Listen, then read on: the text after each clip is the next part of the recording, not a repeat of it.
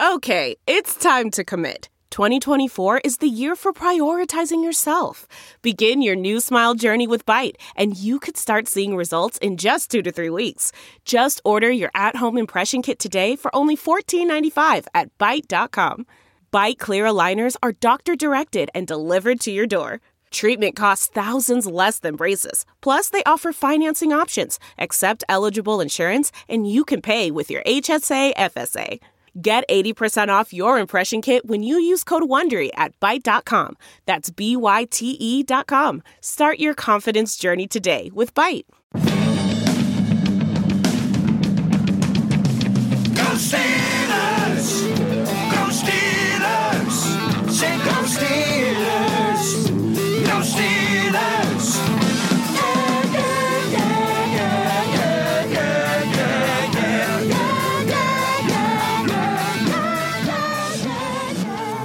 Welcome to the Steelers Outpost podcast, June 10th, 2018, episode 41. This is Tom from the Washington, D.C. Outpost. Nick joins me from the Houston Outpost. And Nick, thank you for uh, picking up the slack last week. Uh, duty called and I wasn't able to attend. It's the least I could do. We made a connection this past weekend with somebody who worked at a hotel we stayed at on a visit to Nick in Houston. It turns out that Cody's brother, last name withheld, is a Steelers fan. I don't know why Cody isn't. Maybe he's a Houston native. I don't know. But we're hoping, Cody said he would tell his brother about the podcast, and hopefully Cody's brother is joining us tonight for this episode. And Cody's brother, hit us up on Twitter. It's easy. At Steelers Outpost. Good man, Cody's brother. Your brother, also a good guy too. A little lacking in the loyalty department, but hey, he saw the Steelers bag I was wearing and he made the connection. Great to meet him. Great guy. That's Cody, not his brother. spe- so, so speaking of bag, we're going to let the cat out of the bag. You may have surmised this because this is an intelligent and good-looking audience. We're going to give our origin story because there is absolutely nothing going on, but we bring the podcast no matter what. That's right. A lot of We've people been depending waiting. on this. There's people depending on this, and we've been waiting to give this little origin story until uh, it, it it seemed appropriate, and we figured, you know, there's going to be some dead time in the summer, so this will be good to introduce ourselves a little bit more thoroughly, and we'll probably revisit some of this stuff over, you know, the course of the 80 years that this podcast will most likely continue for. But you guys are a little part of history today. We're going to talk about the origins of Steelers Outposts.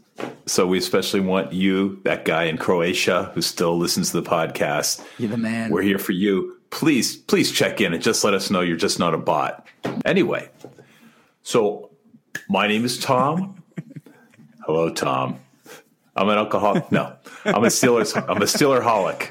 I've been one for I uh, I I was born in 1960, and uh, in the bowels of Pittsburgh, in the boroughs of Pittsburgh. I am from West Mifflin, and make no mistake about it, it is West Mifflin South, not West Mifflin North. My high school is now a grass field, but that's where I grew up, and uh, not caring about football too much until the story day in 1972. We, uh, I mean, the Steelers were building. Obviously, everybody on this podcast knows the Steelers franchise is being built, and then the awesome day when Franco Harris uh, caught that immaculate reception and uh, brought us into the playoffs for the first time in Steeler history. So uh, then we enjoyed spoils like no other, and just we, we totally got. Speaking of spoils, we got spoiled throughout the '70s, and that was right in my high school years. So I, I enjoyed the, the the plethora and the plenty of the Steeler dynasty, and um, Nice. yeah, it was glorious. So that's my origin story. Uh, unfortunately, because I did have one summer working at the mill, but there were no jobs after college, and I had to move to Washington D.C. to pursue my career. Be that as it may. And as everybody on the podcast knows, it, waxed and waned. And during one of those waning years, I got married and I had a child. That child is my partner, my co-host Nicholas, who was born in That 1990. child has exactly 30 become years. a man, a rather handsome man at that, I might add. And And I was born humble. in Washington D.C. As he said, technically the birth certificate says Washington D.C., but really, I'm from West Mifflin, South. Let it be known, not North. My high school stadium is a grassy field. religious, and remember like Gettysburg.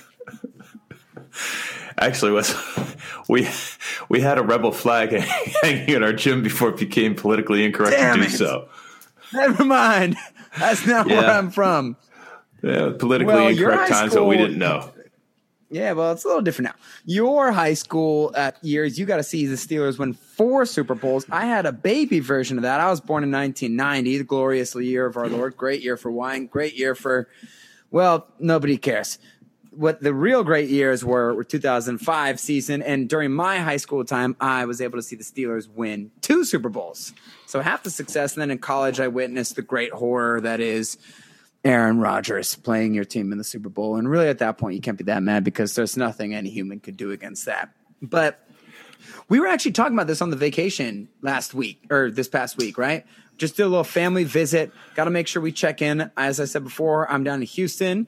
I'm a musician, play music, make some frequent trips up to Washington D.C. and we try to make trips to see each other. But we, I grew up watching basically every single Steelers game. The two of us watch it on the same couch throughout all the years. And then I went to college and I would call him Well, let me this- correct what- that because I didn't know the first the first child my wife and I had, Nick's mom and I had, was a boy. All the all the prayers and the dreams were answered, but the boy just wanted to play Batman. And I tried to get you to sit and watch the Steeler game, but you just had that cape on. And it was annoying. And I, I was trying to explain the game to you, and all you wanted to do was me to put that Robin mask on. And it didn't fit. You were Robin. And I didn't enjoy it. But I thought I read all the books. I was supposed to indulge you. And it took a long time. But I will tell the audience the date on which I was certain that you had turned the tide. Now you had long, long since uh, engaged in the Steelers, but I, I'm going to take us Okay, back. yeah, to I was a big. I know where I know the story you're going to tell, and you got to tell it. But I will let you know this was probably about four years or, or a little bit more into the great Steelers fandom. But yeah, if, if you Uh, want to say well, this is the moment, then go for it. No, no, go me- for it. I don't want to jump ahead the- then. Somehow, without my knowing, you became interested in the Steelers because there were a lot of lonely days there on that couch. By the way, I've been a DirecTV customer since 1996 because you could not get a Steeler game in Washington D.C. that many You're years jealous. over two decades ago. Yeah, they just won the Stanley Cup. I congratulations, guys. How does it feel to win one out of the last three? Probably pretty puny, right? Anyways, yeah, they didn't want to show Steelers games, so we've had Direct TV forever. Do you want to tell the turning point, or do you want me to work the listeners up to the turning point? Let's work up to this turning point. Be, well, you were right to think about talking about said turning point in 2006. Um, you because that's kind of from then on there was no turning back. But we were reminiscing this weekend, and I kind of remembered how did it? How did I become afflicted with this sickness? Where did I? Where did I go from a normal person into a, a psychopath? As far as uh, the Pittsburgh Steelers and their influence in my life happens, and I realized I always remember my first memory of watching the Steelers was us losing the Super Bowl to the Cowboys, right? Like 95, 96 season, I guess that was. Um, and I enjoyed the process of watching it and feeling like we had someone to root for this or that, but I don't really remember it at all. Thank God. Uh, Neil O'Donnell, thank you for that. But eventually after that, you guys bestowed a miraculous gift upon me, which was a Nintendo 64, my first gaming system. And with that, you got me Brett Favre's NFL Quarterback Club, which was a horrifically bad football game by all standards. If you try to play it, it's, it's basically unplayable. But I decided to play with the Steelers in that game. And through that, I started learning the players' names. I learned Kordell Stewart, I learned Jerome Bettis, I learned Hines Ward, and I learned Lee Flowers, our safety at the time. Those were my guys. And I kind of realized that's what gave me a little bit more of a vested interest in the game. So I started watching, became obsessed with Kordell Stewart. That was my man. Still have his poster in the closet um, back at the Washington, D.C. outpost and became a very big fan, very huge Kordell guy. Watched him work his way up to that um, MVP runner up season when we lost to the original Patriots team. And by that time, I was completely hooked, right? And then wept profusely through the sorrow of what was Kordell's follow up season. He w- he finally seemed like he put it all together in that year. What was it, like the 2001 AFC Championship game or something like that. And then he came back the next year. Okay, Kordell's finally made the change. He's not playing receiver and running back anymore. He's a quarterback. He's going to do great. And then he threw like six interceptions in the first two games and really never played again for the Steelers. But that moves us towards the turning point, doesn't it? It does. The turning point I consider is January 15th, 2006. Steelers Yes. meet the Indianapolis Colts for the first playoff first playoff round. And the Steelers are Well, winning the second 21 play was to the divisional playoff round. Divisional Divisional. playoffs. Sorry. Thank goodness you're here. Memory is shot. 57 years old. 21 to 18, one minute and 20 seconds remaining, and the Steelers are on the five. Hand the ball off to the bus, and the bus goes off right tackle. He is hit by Gary Brackett, who loosens the ball. Nick Harper scoops it up and begins running back, zigzagging. Ups, looked like he was going to go score a touchdown at that point. That is when you left the couch. You, Nick Serena, using last names, exploded, in left a, the in a room. dead sprint. It did, listen, Nick Harp. So for anybody who, for some reason, doesn't remember this, which I know is nobody, I'm just going to give you some context, Andre, for this part. Jerome Bettis, one of the greatest Steelers players in history, never fumbled the football hardly ever as a running back. And that particular year, he was no longer the starter. He was just a goal line situational guy, and he was racking up the touchdowns on the goal line. The most trustworthy player on the Steelers team. He was about to take the ball into the end zone to beat the absolute juggernaut Peyton Manning Colts in Indianapolis. It was closer than the five. It was like the one of the two yard line. He gets the handoff. Gary Brackett hits him, and the ball pops straight in the air. Then Nick Harper from the Colts picks it up, and he takes off. And this was like what happened um, when Ben fumbled it, and I think it was Telvin Smith or someone picked it up in the Jaguars game in the divisional, where it's like, oh, it just bounced right to this guy who's already running towards the line of scrimmage, and this guy's about to run for a 99 yard touchdown. We're going to lose this game. And so I sprinted out of the room before seeing what happened next. So, as we all know, um, Ben saved the day. And I- just have to read this quote from ESPN.com because you will be amazed. So, they say um, the Steelers had a tight end filled offense on the field, and Roethlisberger was the only player with appreciable speed in their lineup. He wasn't showing Jeez. speed; he just he, he showed a plum, as we as it were, and managed to grab uh, managed to grab uh, Nick Harper's Nick ankle Harper. and stop on the 42. In the meantime, and I will put the picture up on the website, Nick had uh, absconded to his bedroom, took the football, and drilled it perfect, perfectly into the back of the closet, which I paid for. And the hole remains there to this day as a as an altar, nay, a tabernacle to his devotion and his insane loyalty to the Pittsburgh Steelers. You uh, you also I probably shouldn't remind you of this, but the story wouldn't be complete without also saying I had a mini lacrosse stick which I also th- hurled in the general direction of my computer, which you also bought. Uh, well, you didn't buy it; it was an old hand-me-down. I'm pretty sure it was Papap's computer. Honestly, that doesn't change the fact that it's it wasn't a good look, and it hit over a red bottle of Gatorade on its way to the window and the Gatorade bottle stained the CPU at that time. And uh, if we still had that CPU, you would still see the red stains of Nick Harper's trip on that thing. So yeah, there was some there was some anger management that needed to take place at the time, but my passion was too great, and I thought we had just squandered our chance at the Super Bowl.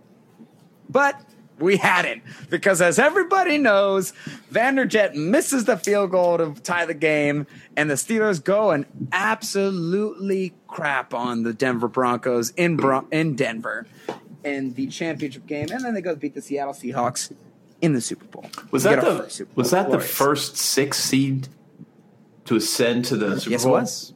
All right, let's just remember Yes, that it was. Steelers were a wild card team that year. It was a stacked team, but they didn't get the job done totally during the year, and they came back as a wild card. pretty amazing. Yep. So that was, I guess, yeah, that was a turning point where you really knew there was nothing coming back. But ever since the Kordell starter days, I was definitely a big fan, and we watched every single solitary game of the uh, every Steelers game from that era. So I, I've seen, we have seen every game that Ben has ever played from his era. Dad, you luckily two years ago missed the Philadelphia Eagles game where we got ravaged because you were on a plane. But other than that, we've seen them all. Um, we had a, I had a youth league basketball game, a playoff game during that Peyton Manning's Colts divisional playoff round, and we had that like old transistor radio or like that mini TV, that like television from like the, I don't know, the eighties. I mean, it's ancient basically we had that on the sideline during the game, and I remember being so nervous for that because this was prime Peyton Manning, Edgerrin James, Marvin Harrison, super Colts team, number one seed, pretty much destined to win the Super Bowl, and we hadn't beat a team, you know, like that that year. And it just seemed all but sure that we were kind of going to lose that game. And I remember getting rushing over to the sideline over and over again and seeing, wow, the Steelers are dominating. I remember vividly watching it in the car on the way home, and we get home and Jerome Bettis fumbles. Anyways, good times. Well, let's fast forward a little so bit. We've because, watched every game since. Yes. Yeah, yeah, we can dwell on memory memory lane too much, but long story short, guys, I went to college and we I would call him during the games and I would keep calling him back and we would talk about these plays and I would say, okay, okay, I'll call you back. We'll call you back. Until eventually the phone calls just lasted the whole game. We understood, well, we'll just stay on the phone the whole game and we'll watch the games together. Eventually, moving to Houston, we incorporated Skype into the equation. So we'll Skype while the games are happening. And sometimes we'll have some friends, Andre and Rico or Laura will be in here watching the games together. So we've kept this up from different parts of the country, thus the Steelers Outpost name, kind of displaced Steelers fans united together over the love of the black and gold. So, uh, just to set up why we're doing a podcast, in um, 2007, I was listening to the OG of Steeler podcast, the Big Schwa. Lance Williams had an awesome My Steelers Radio Steelers podcast. And I had some little device that you would wind up, you'd put radium in, you'd turn it up, and it was called a pogo. And that's when I, I started listening to podcasts early on. Actually, I was a big AM radio guy because, of course, I was born in the 60s. But I discovered this guy. So I got hooked on podcasts. You and I were spending all this time. We knew there were other people like us. And the big SWA ended his podcast, and there was a gap. There was a gap, a black hole in the universe, as it were. And we felt God told us, you need to fill the gap, boys. He did. That, that required me to sit through 12 hours of lynda.com classes so I could learn GarageBand and the assorted technology that was required for this podcast. We are now on podcast 41. We made a commitment and we're keeping it to our Steelers fans. And uh, we are at number 41 at this point.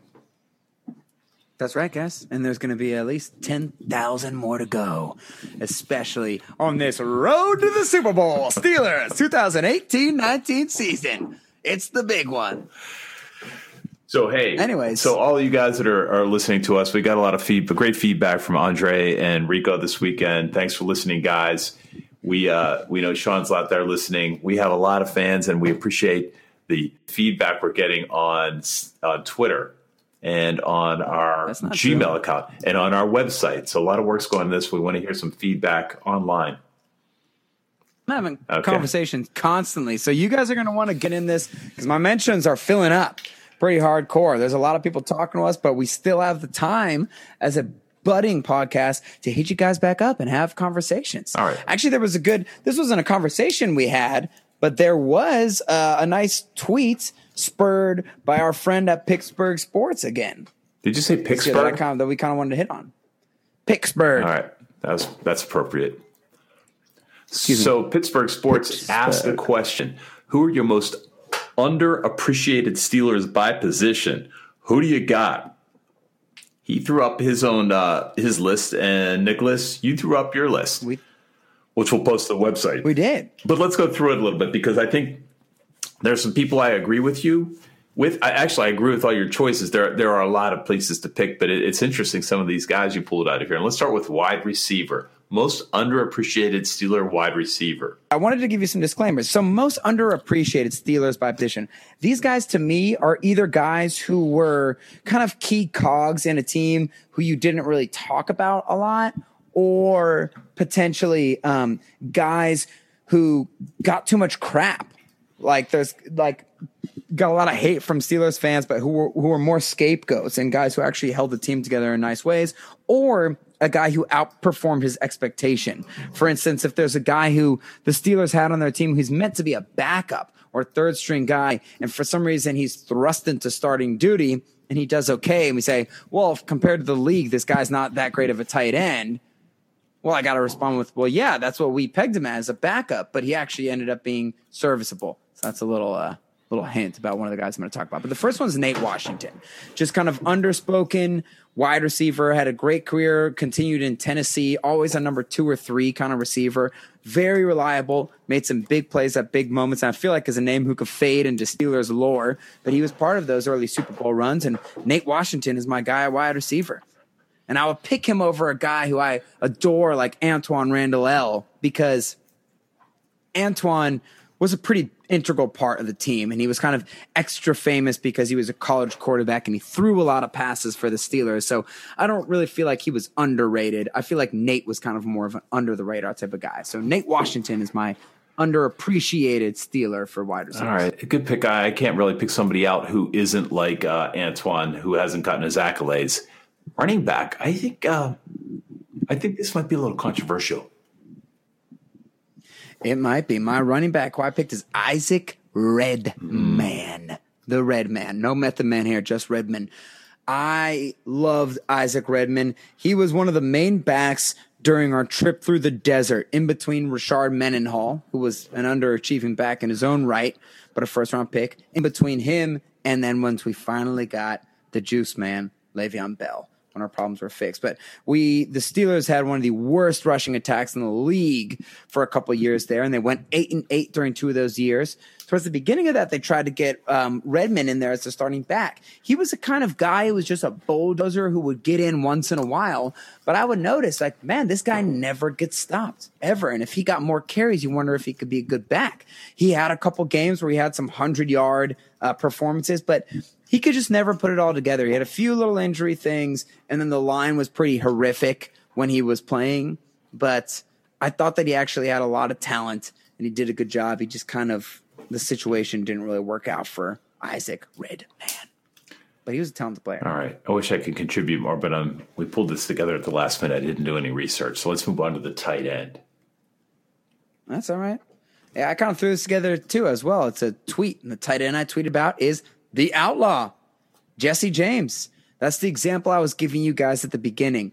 Jesse James is maybe a league average, maybe below, just below average tight end, but the guy wasn't meant to be a starter. He was meant to be a backup kind of long term project. And then Heath Miller retired. And we said, oh crap, we need to get a starting tight end. And the Steelers told you that they didn't view him as a number one tight end because they went out and they got Ladarius Green who played all of five games, and all of those games, he was a great player, had tremendous issues with concussions, and he had to retire. And then the Steelers eventually picked up Vance McDonald. Once again, telling you that, hey, Jesse isn't viewed as a number one tight end. But he has served well in that role. He's been okay. He beat the Patriots with a nice touchdown this past year. And uh, yeah, he's a, he's performed above what his expectations should be because he's more of a number two type. All right, back. agreed. I think uh, I can't believe anybody will disagree with this next choice, but I know they will because I've been reading all the Bleacher Report, the commentary. So quarterback. Yeah. Landry Jones. I mean, who else are you going to say? There's not a lot of options because when, when it comes to quarterbacks, I think you obviously want to say like, okay, Kordell was there, but Kordell was a was a big deal. I mean, he was just he was a runner up MVP type of guy. People had high hopes for him. He was an unconventional player who played multiple positions, but he was the guy for a while. Um, maybe you could say Tommy Maddox as well, but uh, I don't. No, I think I Tommy, don't Mad- think that, Tommy, um, Tommy Maddox got his. Tommy Maddox had his own stats. He had Sorry, his own successes, but you know what? Landry Jones. It, half the teams in the NFL don't have a starting quarterback level quarterback. You know, when you look at who the successful Yeah. QBs are, and Landry Jones can come in and manage a game. And he may Yeah, be he can come starting. in He may be starting on the bottom quarter of teams in the NFL. Yeah, maybe. And he here's my thing with Landry mm-hmm. Jones. I think mm-hmm. people give Landry Jones a lot of crap because they give Charlie Batch too much credit. As much as we love Charlie Batch, because we are used to Ben missing a couple games every year for all of his career, and usually Charlie Batch or even a Byron Leftwich would come in and we would still win these games. Well, I think that was mostly because we had very good defenses and we had running games at those times, not so much because of Charlie. I mean, when Charlie came in, it was noticeable that the guy did not have an NFL quality arm by the you know the whole second half of his career. I mean, he threw ducks all the time, constantly oh, underthrowing Mike Wallace, who would come back and make catches for him and stuff. So, love Charlie, but I think you know, all the games he won made people think, well, we lost to the Patriots by 10 points when Landry played. He should have beat them. I was like, well, well, Ben's only beat them like twice. So why'd you expect Landry? I agree. I think Landry would be a very bottom of the league starting quarterback. I would never want him as my starter, but I think he does better than people think he does. And playing for this Steelers team, the quarterback has to be really good because this defense doesn't do anything. Okay, so offensive lineman, you and I agree 100%. Doug Legursky. Maybe the best Ski. NFL name since Bronco, his uncle, Bronco Nagurski. yeah, Bronco Nagurski. Not Bron- Bronco Nowitzki. This guy's lesser known, but more vicious than the more famous Bronco. Yeah, Doug Nagurski. The Steelers have been lucky with different guys like this over the years who they've had as chess piece backup linemen. Um, they were lucky with Vince Williams earlier in his career with this kind of like guys who filled in for stars who were frequently injured. I think Doug filled in for Maurkice Pouncey a lot when he was injured, and he also filled in for whoever else got injured on the line. He plugged him in, and he wasn't a great player, but he was a decent player, and he kept the machine going. And we were lucky we had him because if you didn't have a player like him, you could have fallen apart completely. I was making that Vince Williams reference because Shazier was kind of constantly injured earlier in his career, and Vince came in, and it wasn't you know, he's a six round draft pick. You don't expect a lot out of him, but he played pretty well. So, yeah, Legursky, love him. So let's move on to outside linebacker. This I'm, I'm I I need to press you on a little bit. Jason Worilds. You don't think he was appreciated? Jason Worilds. Yeah, I just think that I haven't even heard the guy's name in forever. We constantly talk about the Steelers' great tradition of outside linebacker pass rushers.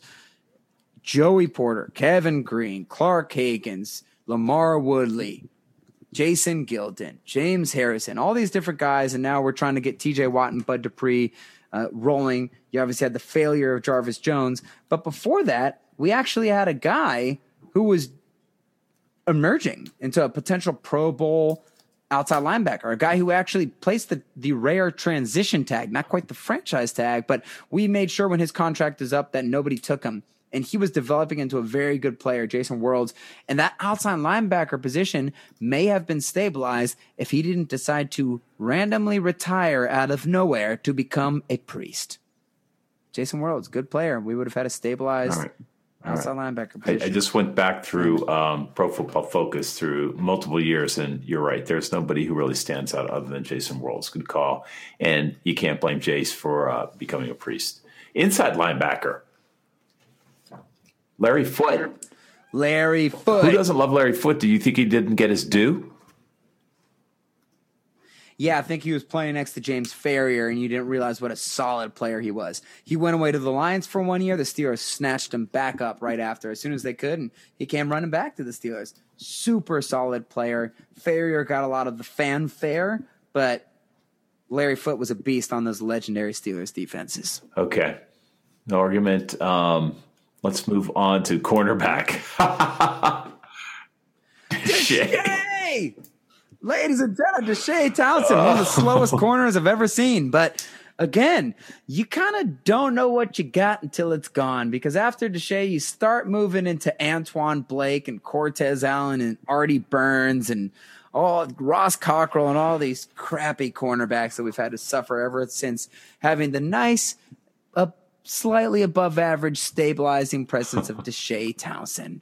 Not as famous to Pittsburghers as Ike Taylor or Big Play Willie Gay, but he was a solid guy and what I'd give for a solid cornerback these days. Uh, I he gives us so much heartburn. But then again, so does everybody in the defensive backfield since um, 1981.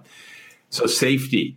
Yeah, he had that pick to beat Tony Romo that one time. True in the that. last play True of the game. That was great. So at safety, you have Mike Mitchell, a more ris- recent, uh, more recent player. Interesting. Yeah. This is my favorite one. This is the one where I'm like, wow, this guy got a lot of crap for being the best player on the Steelers defense for two years in a row. Listen, the injuries slowed this guy down a lot, and that, you know, you don't get an asterisk for that. It's like, well, yeah, he became a less effective player. But this guy was the most consistent player on the Steelers defense for about Yeah. two years there. And he just gets ripped. People think that getting him out and getting Morgan Burnett is going to solve every problem this year you know, but they're okay with Artie Burns still playing. Now, I'm being a little facetious when I'm saying that because obviously Artie Burns is still getting older, he's still improving and stuff like that. But Mike Mitchell was very underappreciated. I was almost going to say Ryan Clark um, because I thought that he was an incredibly excellent complement to Troy Polamalu. Ryan Clark was Troy Polamalu's fellow safety for pretty much his whole career. But I think that, you know, he ended up making the Pro Bowl and he had some a couple years at the end when he was kind of front and center for that Steelers defense. So I went with All Mike right. Mitchell. So for defensive line, Kimo von Oelhoffen. What's your justification? Yep, because he won us the Super Bowl by tearing Carson Palmer's ACL in that wild card game because they were going to crush us. Carson Palmer for the Bengals was having an MVP year. He threw one pass in that game, the first play of the game, an 80 yard touchdown pass to TJ Houshmandzadeh. And uh, Kimo actually felt very bad. He fell on um, Carson Palmer's leg, which actually, yeah, I mean, that sucks. But Kimo, again, he's just kind of, the, he's like the Larry Foote equivalent. What an insane defense he played on. Aaron Smith and uh, big snack Casey Hampton got more of the credit, but Kimo was a super solid lineman and even did okay with the Jets after he left. I wish I had something to add. So on special teams, actually, everybody on special teams can make this list, but Greg. Warren. Greg Warren, I don't think that you realize how important a 10 year long snapper is. I mean, man, it was sad to see him go, but not a lot of bad snaps in the for the Steelers in those times. I don't even remember a single one. The fact that honest with you. he he great got, long snapper, Steelers legend. He was on this team as long as Ben for for a while. There was I think he had Ben, you know? thirteen percent of the tackles on punts on the special teams. This is a guy who's he's he's five foot four. He weighs 119 pounds, long snapper, and he got 13 percent of the tackles on punts. Hard to argue with. Can't hit on that. I hope you enjoyed the origin story. We will bring that back as a best of during next year's doldrums. But uh, hey, look, Nick put his his list out there. You have your own list. We'd love to hear from you. We are uh, we're looking for feedback, as I say every single week. Let me get to mine. My list. So hit us up on Twitter at Steelers Outpost. Leave us a note on our website at SteelersOutpost.com or shoot us an email at SteelersOutpost at gmail.com. So until next week, and we will be back next week. Thanks for listening. Go Steelers. Okay, bye bye.